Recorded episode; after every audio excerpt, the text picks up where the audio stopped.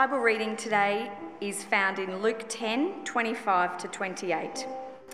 On one occasion, an expert in the law stood up to test Jesus. Teacher, he asked, what must I do to in- inherit eternal life? What is written in the law? He replied.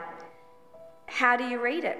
He answered, Love the Lord with all your God, eh, love the Lord your God with all your heart, and with all your soul, and with all your strength, and with all your mind. And love your neighbour as yourself.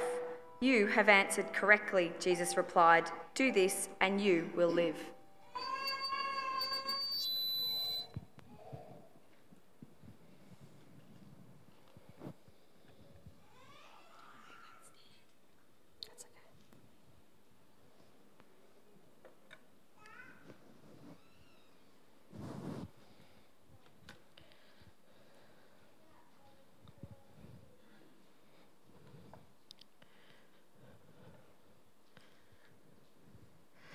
I'm coming back to the heart of worship. And it's all about you. It's all about you, Jesus. I'm sorry, Lord, for the thing I've made it when it's all about you.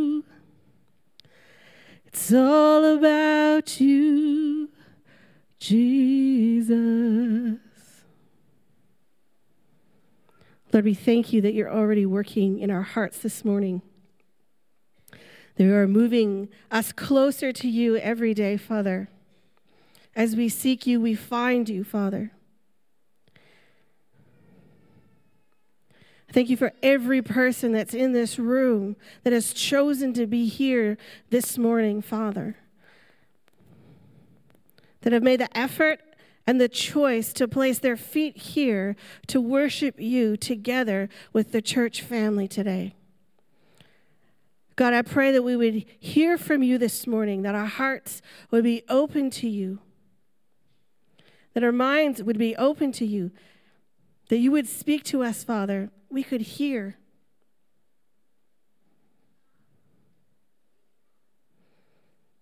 We just want to give you this time this morning, Lord. I pray you would use me in the way that you want to be spoken about this morning, Lord. The message that you want to use, Lord, I pray I would say those words and no other words but yours.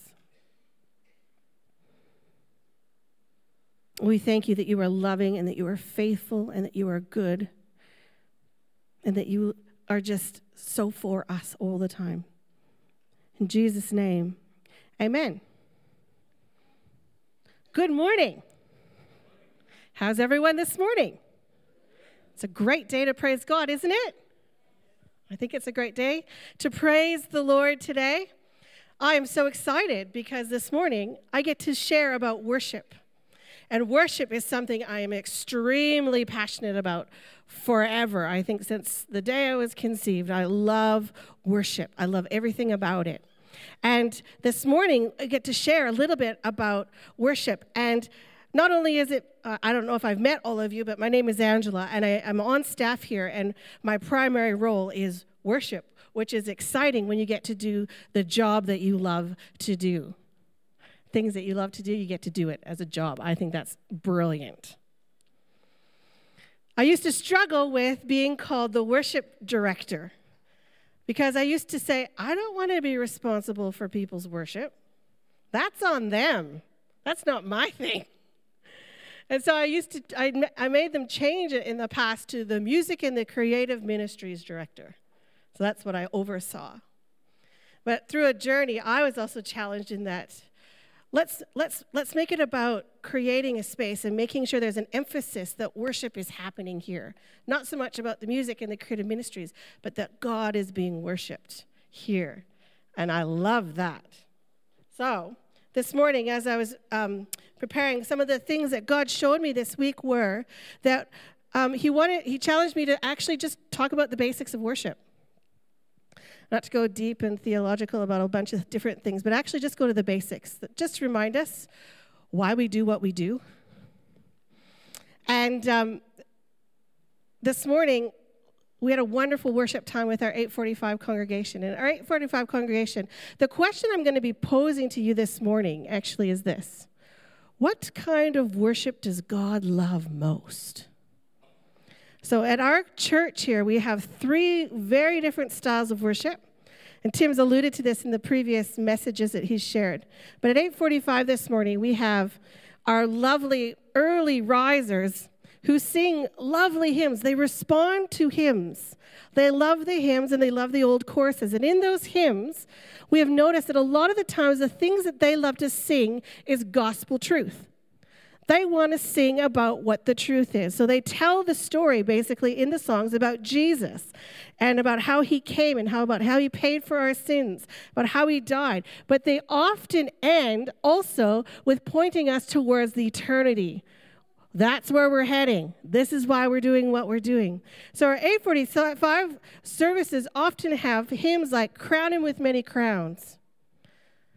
The Lamb upon the throne, hark how the heavenly anthem drowns all music but its own. Does anyone know this song? Sing with me. Awake my soul and sing of him who died for me and hail him as the matchless king through all eternity. Then we have our 1030 service. You guys. Woohoo! we have our family mostly families. And we thought, what I've noticed, and the, Tim alluded to this before too, is that we like our ballad style. So it's like starts kind of small, builds, builds, builds to a big chorus, and then bridge, bridge, bridge, truth, truth, back to the chorus sort of style music. This is what we love at 1030. This is what you guys respond to, we notice, because I kind of watch, but not like creepily. I hope it's not creepy but I like to see what you respond to. And these are the songs you like to respond to, like, Oh, praise the name. I feel like maybe because we're families, we need to sing out the truth. We need to declare it. So I call them the anthematic style, like the declaration um, and the power of God's power, basically. So we have like the what a beautiful name. You get to, obviously, worship leader here. You get to the bridge. This is what this means if you see us doing up here weird signals. I don't care if you guys know, but this is where we're going to the bridge. And the bridge is always that big moment. And it's like, you have no rival, you have no equal. Now and forever, God, you reign. Yours is the kingdom, yours is the glory, yours is the name above all names.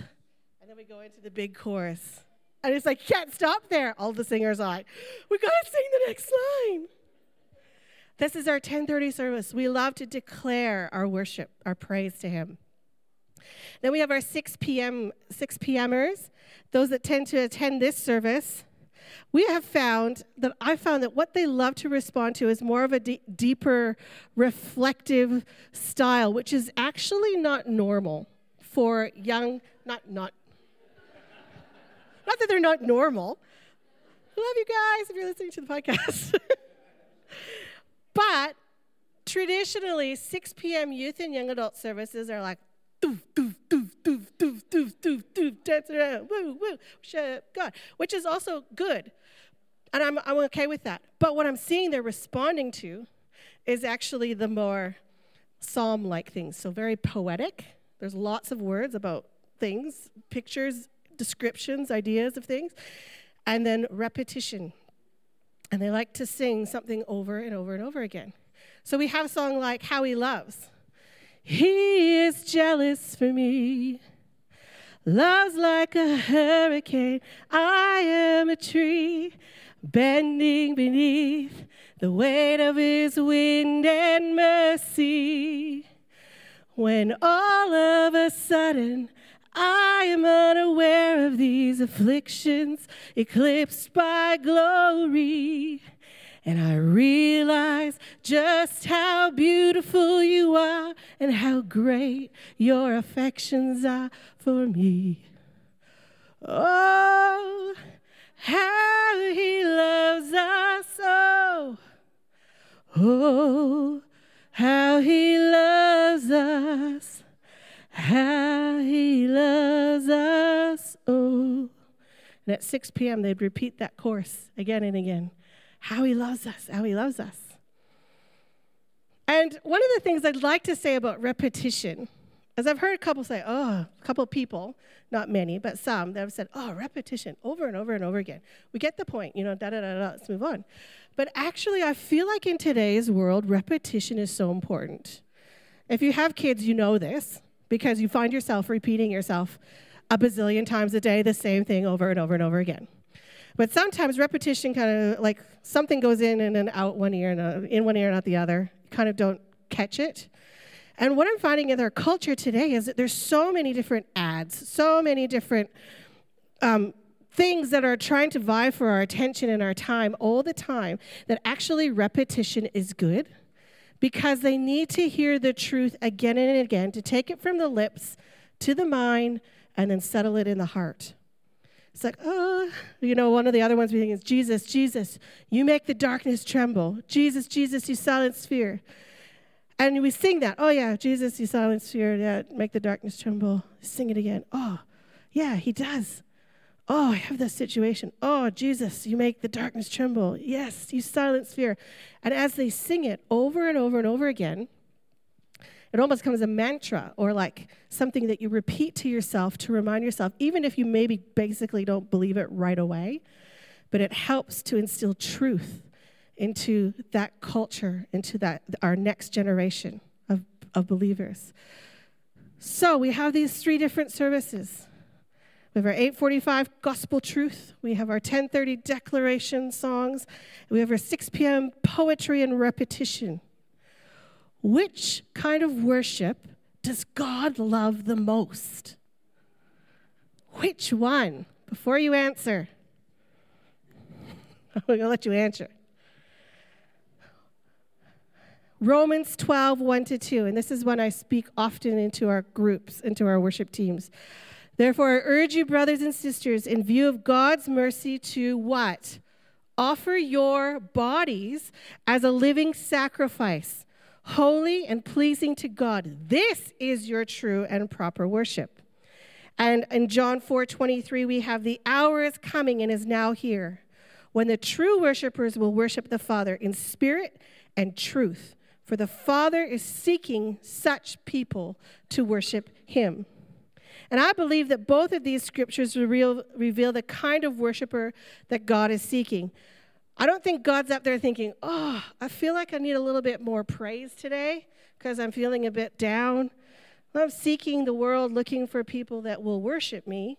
Um, yeah, that's not what that means. God is God, He created everything.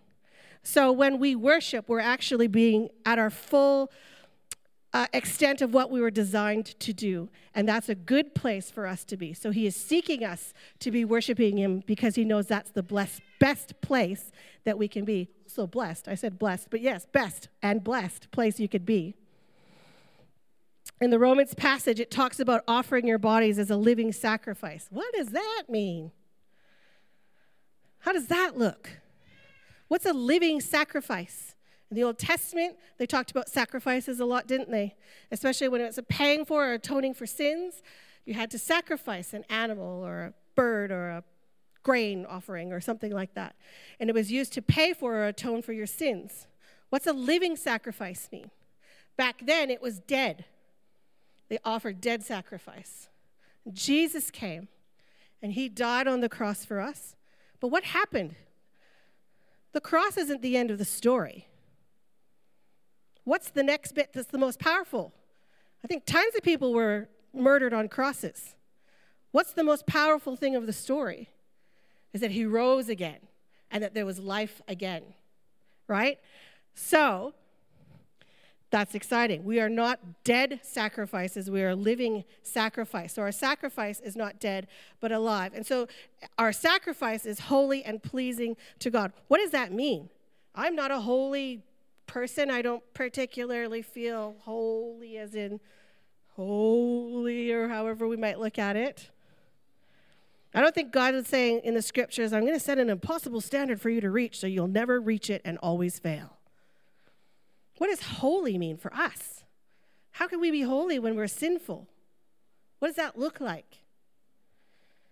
So I don't believe God was saying, I want you to be a superhero, super holy, whatever name you want to come up for yourself.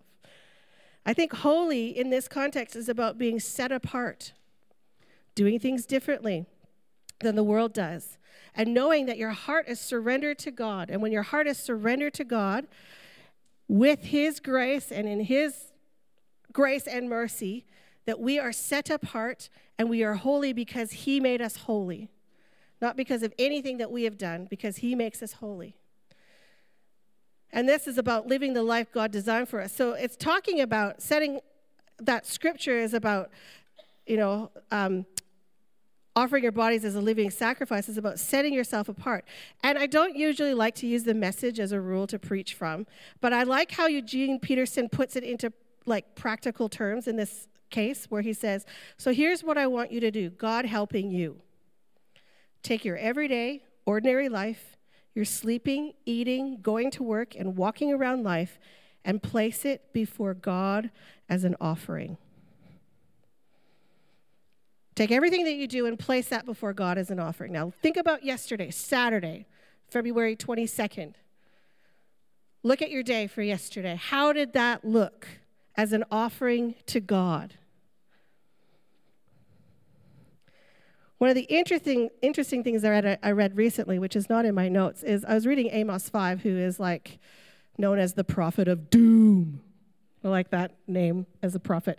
Um, but he was often the way referred to as prophet of doom because he talks about all the bad things that are going to happen and then a little bit of redemption at the end. Um, all the other prophets are a little bit like bad things but redemption, bad things but redemption, and and Amos is like bad, bad, bad, bad, a little bit of redemption. But in that, one of the things he says about his um, about the people is that the Lord is angry with the religious festivals of worship. And these were Christian or people followers, not Christian followers of of God at the time. He was unhappy with where they were coming from. And um, I found it interesting that God was not pleased with the offering. And I realized when you look at offering, an offering can be accepted or rejected. It is presented with the hopes it will be accepted. An offering is something with the hopes that it's accepted. When I started looking at that, it meant it was so different in how I brought my offering of worship or praise in my everyday life to Him. Um, so uh, we're talking about an everyday life. How do we do this? How does that even look? So like I'm sitting at my computer or I'm, you know, doing all the different things that I do as a, a work person. How do I offer my life as a living sacrifice to God and make it holy and pleasing and make sure that it's worship to Him? How does that look? And I had this specific Bible reading read today, and it's not traditionally one we use for worship topics. We often use the Romans one or different ones, but I loved it because it says it all. It says, Love the Lord your God with all your heart, all your soul, with all your strength, and with all your mind. Absolutely everything that's in you. Love him with that. So it doesn't matter if you're driving or if you're working behind a desk or if you're selling clothes or whatever it is that you're doing. If you are loving God with that, whatever it is you're doing, that he will be praised and blessed through it, then that is worship. And the second thing is, is as important love your neighbor as yourself. Let's go back to Amos 5, what I was talking about earlier. The reason why the Lord was so angry with the people and the offering that they brought was not because it wasn't like the first, like it wasn't the prettiest offering or something. It was because he said, because you are not bringing justice here. You are forgetting about loving your neighbor. You have forgotten about that part, and that is so much a big part of worshiping me. And because you have forgotten that, your religious festivals mean nothing to me. Your worship means nothing to me. His, their offering was rejected. Whoa. I wasn't going to go there today, but here we are again. Love the Lord your God with all your heart and soul and mind and strength, and love your neighbor as yourself. That's the best kind of worship we can have, and that's what a living sacrifice will look like. God loves a surrendered heart, and that's basically what those two things say. When you love the Lord your God with all your heart, soul, mind, and strength, that's a surrendered heart to Him in everything. When you love your neighbor, that's actually surrender as well because that causes you, requires sacrifice. Surrender, surrender. When your heart is surrendered. Lord, I give you my heart. I give you my soul. I live for you alone. Every breath that I take, every moment I'm awake. Lord, have your way in me. So, if worship is more than just singing and music, and it's about loving God with everything that we have and loving our neighbor as ourselves, if that's what really worship is about and God is seeking that in us, why do we bother coming together to worship on Sunday? What's the point? Like, who cares? If that's not what it's about, why do we do it? What's the deal with that? The first thing that I want to touch on is one of the vision or core value things that we've talked about a couple of times in our, our, our vision statement is about being family. And one of the things that I love about music is it connects people quicker than anything else. I find it's kind of like an icebreaker for church. When you come together and you sing, it creates this family culture where we're doing something together.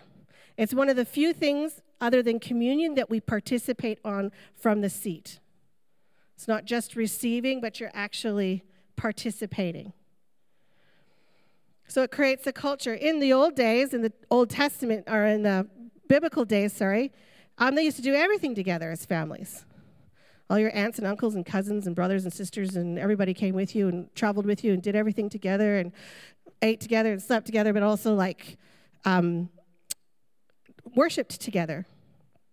And our culture today is not the same, so it's a bit trickier for churches nowadays because we have quite an individualistic, sort of independent mindset about things. And sometimes it's an all about me culture. It's all about me. So when we're in community and we're trying to build this community, singing can actually help break down some of those barriers. And it helps set some of those barriers down so that we can be realizing we're a family together, but not only the barriers between one another, but between us and God. I don't know if it's ever happened to you before, but you've been one phase of whatever between you and God, and then after you worship, the difference of coming before God after you've worshiped is completely different. Because your heart is at a place of surrender. Often, worship will help you come to that place of surrender. And I love what Paul says in Colossians 3:16, let the message of Christ dwell among you richly as you teach and admonish one another with all wisdom through psalms and hymns and songs from the Spirit, singing to God with gratitude in your heart. Ephesians 5:15 says, "Be careful how you live, not as unwise, but as wise. Talks about all the unwise ways of living. But in verse 19, it says, Instead, be filled with the Spirit, speaking to one another with psalms and hymns and songs from the Spirit. Sing and make music from your heart to the Lord, always giving thanks to God the Father for everything in the name of our Lord Jesus Christ. One of the things that's so cool about it, I read in both of them, it says, These are the lines. Um, Teach and admonish one another and speak to one another with psalms, hymns, and songs. We don't tend to come to church thinking we're singing to one another. Most of the lines are about, you know, yes, we sing about God, but it actually encourages us to do that to one another, to admonish us, to teach us, and that it's actually a community thing. It's not just a you and God on your own worship thing. It's to encourage us in our worship together. I love that. And it builds unity. And unity is something we can do together. You know, when we sing together, it builds unity like nothing else, I find. one of the practical ways, actually, I've read studies, is that when we sing together, our hearts actually start to beat together. I think it's probably because of phrasing. If we sing at the same time and breathe at the same time, it probably causes that. I don't know. But isn't that an interesting thing to think about? Your hearts beating as one. So, even physically, as we sing and as we worship together, brings us into a place of unity. Tim shared a scripture a couple weeks ago from Hebrews 10:25. Let us not give up meeting together, as some are in the habit of doing, but encouraging one another, and all the more as you see the day approaching. Worship can stir someone else in their worship as well. When we worship together, it stirs us to look upwards. This morning, I actually did something. I looked at you as you worshiped. Sorry for being creepy again. Um, as we sang together. There were so many of us that had our heads down. It almost looked like you had the weight of the world on your shoulders, and you may have. And I just thought, oh man, you just need to look up. Look up. Look up. Not for the sake of looking up, but look to Jesus. Everything that we do must point to Jesus. That's the heart of surrender. That's loving God with everything. It's pointing people to Jesus with everything that we've got. And yes, you might not be the greatest singer or know all the songs super well, but you know, when you worship, it actually encourages someone else to worship. I have a prime example, and I'm going to actually use you, Lee, again. Lee is like always featured. but this is not this is hilarious because Lee is a terrible singer. This is how we're going to feature him today. I love you, babe. Lee doesn't sing all that well. Let's say it that way. but you know what? I have been stirred in my worship more by Lee than most anybody else. Because you know why? When he comes, he values community. He values being here. He values surrendering his heart to God in community with other people, even though he can't sing all that well, because he understands who God is to him, and he is someone that is worthy to be praised at all times. And if we're here to be worshiping him, let's do that. One day, and this is what happens in my mind when worship is happening sometimes, I'm thinking about Who's the next person up? Do they have the microphone? What's the next thing up? And oh, is, that everything's sound sound data? Everything's all good. Everybody's happy. So my mind is in a few places.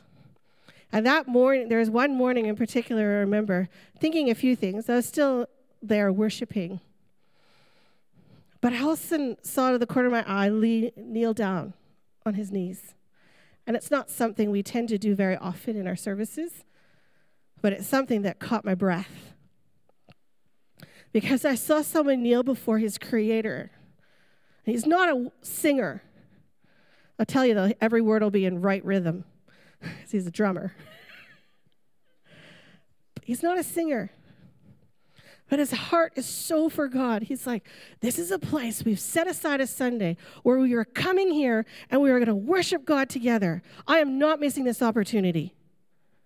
I am not missing this opportunity to worship God. And God has spoken to him so many times of saying oh, about obedience and different things, of being obedient even in worship, and saying, You are my God, I will do whatever you ask me to. I can't care so much about anyone else, but his worship stirred mine. And all of a sudden I was like, What's he singing about? What are the words? Oh, the words. Yeah, the words are this and this and this. And I can't even remember the song. I wish I did the story would be so much more effective. But it was singing, you know, usually what I've realized for, for him, I won't say that actually, but one of the things I've found is that when he worships, it stirs me in my worship. Have you ever had that before? you see someone worshiping and you know they're connecting, and it stirred you to do the same. The last point I want to make here is that when we worship together, it's kind of like a taste of what's to come. This is our eternal inheritance. So if you're tired of singing now, just wait. it's coming. We're all going to be singing together, says that everything that God created, everything under the earth and above the earth and below the earth and in the earth, as, uh, will be coming to a place of worshiping Him and kneeling before Him. If you ever read Revelations, there's some pictorial stuff that is amazing and probably I, I just think is just amazing a, a, a view into, into the heavenly realms.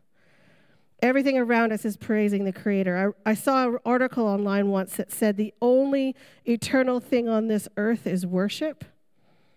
And I thought, that's so true. That's just crazy. That's amazing. The only thing eternal on this earth is worship. And it goes on and on and on.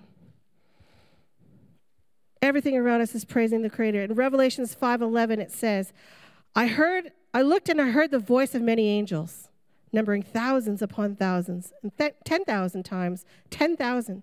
They encircled the throne and the living creatures and the elders. In a loud voice they were saying, Worthy is the Lamb who was slain to receive power and wealth and wisdom and strength and honor and glory and praise. Then I heard every creature in heaven and on earth and under the earth and on the sea and that all that is in them saying to him who sits on the throne and to the lamb be praise and honor and glory and power forever and ever. In another scripture in revelations 4 i think 4 8 or something it talks about them singing the heavenly creatures singing those are the areas of dominion of god those four different creatures singing over and over again Holy, holy, holy is the Lord God Almighty, who was and is and is to come. Holy, holy, holy is the Lord God Almighty, who was and is and is to come. Let's stand. You know, when we sing together and we surrender our hearts into the moment, we give everything we got to God. Everything. It changes. It can change a whole entire atmosphere of a space. There is so much power in praise, and I can't wait to preach on that one week. The power of what happens when we worship. Is it's so powerful what God can do through it.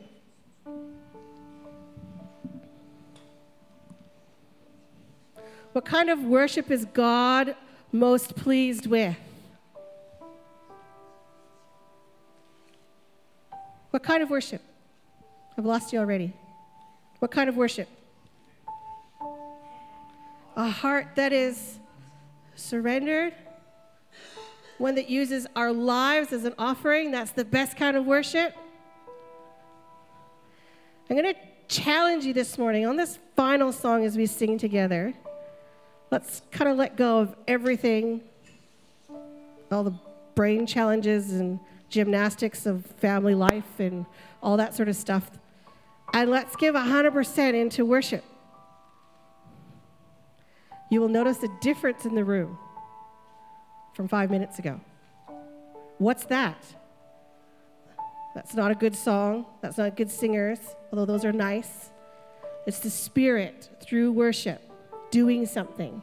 When we do it together in unity, you can see and you can feel it's almost palpable the change that happens. Let's give it 100%, shall we? Perfect song for the end.